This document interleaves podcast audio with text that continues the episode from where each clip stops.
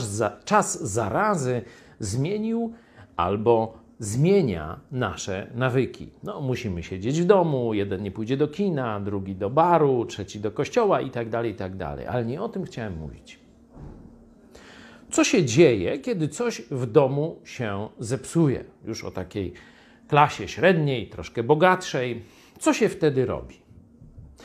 Wtedy się, jak się coś zepsuje, wyrzuca się na śmietnik i leci się do najbliższego hipermarketu czy jakiegoś innego sklepu i kupuje się nowe, nie? Proste. Jeśli coś się w domu zepsuje, no to się dzwoni na telefon jakaś firma, takaś maka, elektryk, hydraulik przyjeżdża i naprawia. No ale teraz zdarzają się inne okoliczności. Teraz do sklepu strach iść, albo są pozamykane, a jeśli nie, to będą pewnie za parę dni. A i nie każda ekipa teraz przyjedzie. Teraz jesteś sam w domu, mówię o rodzinie, i teraz coś się zepsuje.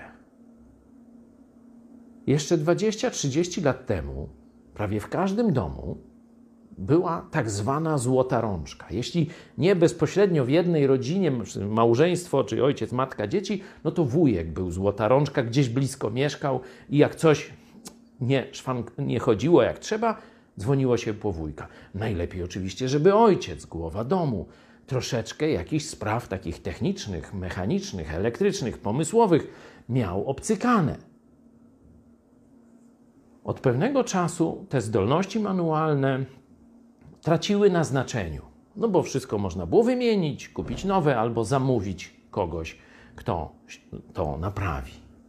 A teraz, w czasie zarazy, talent złotych rączek znowu wraca do łask. Warto sobie przypomnieć, że w czasach dobrych wydaje się, że to niepotrzebne, ale człowiek powinien być przygotowany na czas zły.